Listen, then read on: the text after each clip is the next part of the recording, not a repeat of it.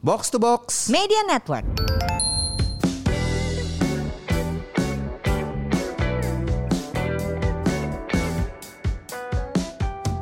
Buat apa sehat tapi nggak punya uang, buat apa makmur tapi sakit-sakitan, live long and prosper. Saya Ligwina Hananto, ini dia podcast yang akan bikin kamu sehat makmur. Tentu saja aku sudah kembali guys dan aku bersama dengan partner siaran aku. Halo, saya FX Mario. Sok kalem lagi dia. Iyalah. Capek ngejalanin Tinggal. podcast ditinggal Tinggal. sama lo, Oh, ya. nyari topik sendiri, nyari bintang tamu tamu sama Andre doang berdua. Sekarang jadinya Andre sampai ninggalin kita. Iya, heeh.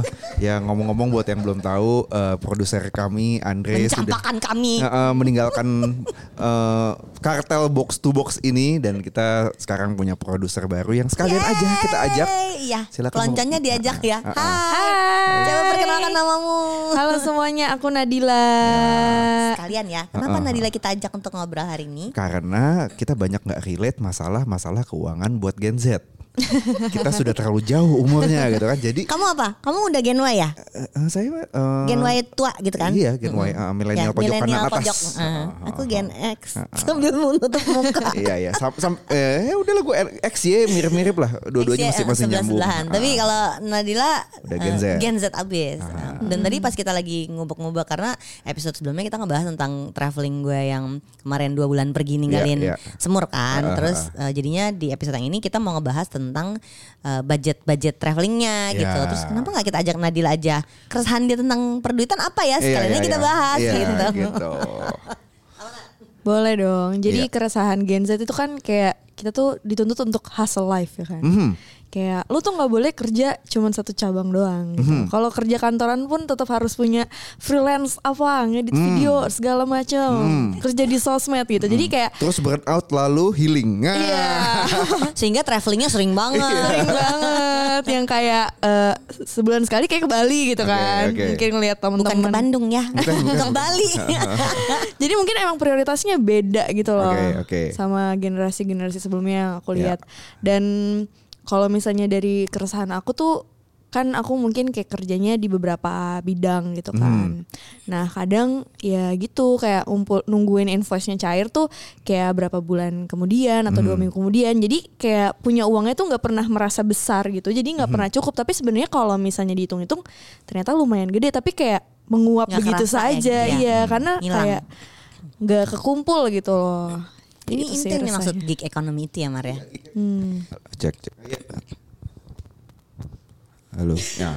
Iya gig ekonomi kan jadi eh, penghasilan lu juga di mana-mana tapi masuknya juga nggak nggak apa nggak nggak pasti gitu kan tergantung invoice cair tergantung ada job Eh, more or less kerjaan gue sebagai trainer juga kayak gitu kan sebenarnya Iya, kan kalau pas lagi ramai banyak klien ya eh, income oke tapi kan belum eh, tentu nextnya gimana nah gimana tuh Win ngatur duitnya Win Ini sehingga eh, penghasilan itu ada dari berbagai tempat. Kita identifikasi dulu ya. Yang sering terjadi sama Gen Z adalah penghasilannya itu mm, lebih dari satu tempat. Ya. Jadi kita bisa bilang nih banyak banget Gen Z itu punya kemampuan menghasilkan uang yang lebih cepat dibandingkan generasi sebelumnya. Iya, iya. Ya kan? Itu sesuatu yang bagus dong Bagus, gitu. bagus, bagus. Tapi jangan kreatif lupa, nyari duit. ada konsekuensi konsekuensi finansialnya. Mhm. Konsekuensi finansialnya di antaranya adalah eh, nggak ketemu pola. Oke Ya. Contoh ya, kalau orang gajian, biar bulat aja angkanya. Gajiannya misalnya 5 juta. Mhm. Terimanya tanggal 25. Kan jelas. Iya. Iya. Tanggal 25 akan terima gaji. Jadi dia tahu dari tanggal 25 ke tanggal 25 dia akan pakai 5 juta. Kan Iya, jelas gitu. iya, iya. Nah, pada saat pintunya banyak, Mhm. oke, terima gaji yang utama tanggal 25, Mhm. tapi nanti tanggal 2 ada lagi. Mhm. Tanggal 10 ada lagi, tanggal 15 ada lagi, tapi angkanya nggak tahu berapa. Iya, iya. Iya. Sehingga nggak ketemu tuh pola gajiannya sebenarnya berapa Ya, gitu penghasilan ya. dia nggak tentu karena tiap bulan kan Ya. gitu.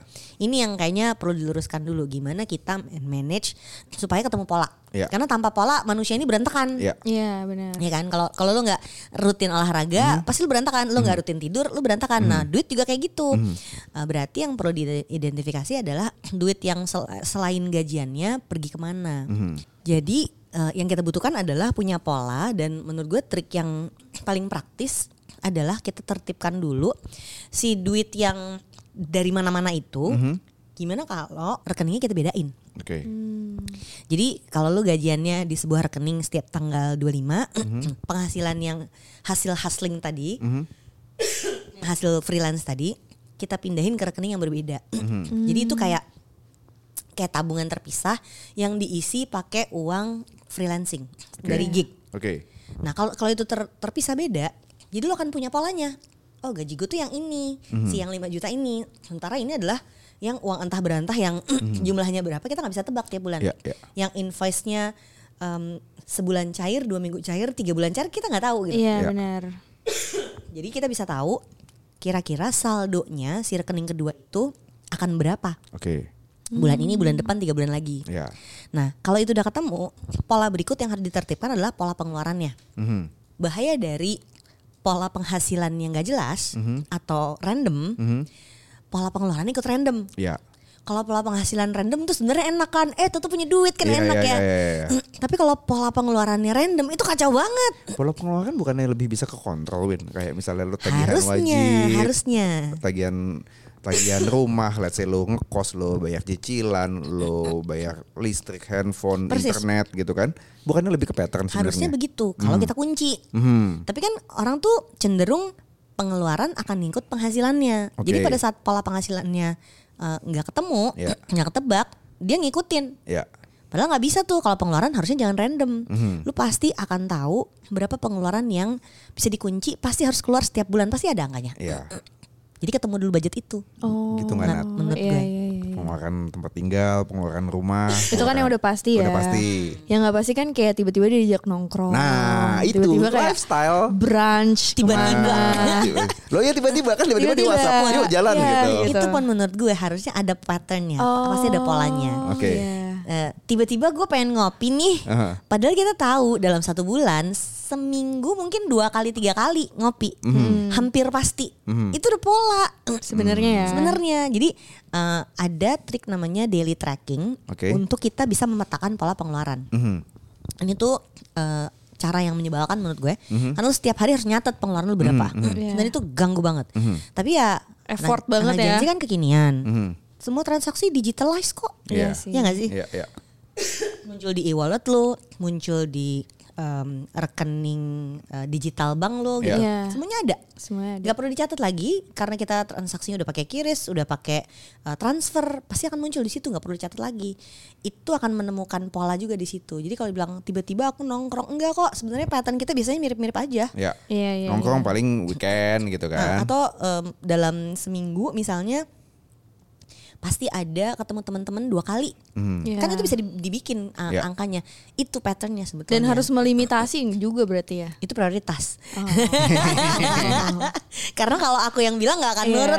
sih. Nah, terus prinsip-prinsip yang akan berlaku sampai akhir zaman tuh akan berlaku terus. Misalnya penghasilan harus lebih besar daripada pengeluaran. Ya. Iya. Itu kan udah hukum alam nggak bisa diubah. Iya. Iya. Mau mau masalahnya apa pun kalau penghasilan kita lebih kecil dari pengeluaran pasti akan susah hidupnya nggak bisa Iya. diapain. Jadi ya kita kita harus ngukur pengeluaran kita kayak apa di bawah penghasilan kita. Hmm. Yang kedua, ini yang mungkin uh, lebih susah diterima sama Gen Z. Kalau angkatan di atasnya, generasi di atasnya si milenial sama Gen X itu terbiasa sama misalnya apa? Peribahasa berakit-rakit ke hulu bersenang-senang kemudian. Iya. Anak Gen Z digituin kenapa harus bersakit-sakit dulu? Iya. Gak paham kak. Kan kita. YOLO Iya, gitu. iya, iya, Hidup betul, betul, betul, sekarang. betul, betul. Kenapa kita harus bersakit-sakit? Aku mau bersenang-senang terus Ah, gitu. ah, Nggak bisa dilawan, Mar kalau menurut gue Iya kayak iya gitu. iya iya iya. iya. Makin dilarang akan makin Serasa ditampar ya saya sekarang. oh masih ada efek-efek itu ternyata aku ya. oh yang kayak Kirain julid lu udah gak berlakuin. Tapi lebih halus ya, lebih Iya, iya, betul. Angkatannya Mario sebenarnya senang disiksa. Kalau gue marah-marah gitu, mereka yang iya juga ya, iya juga ya. Angkatannya Mario gitu dulu.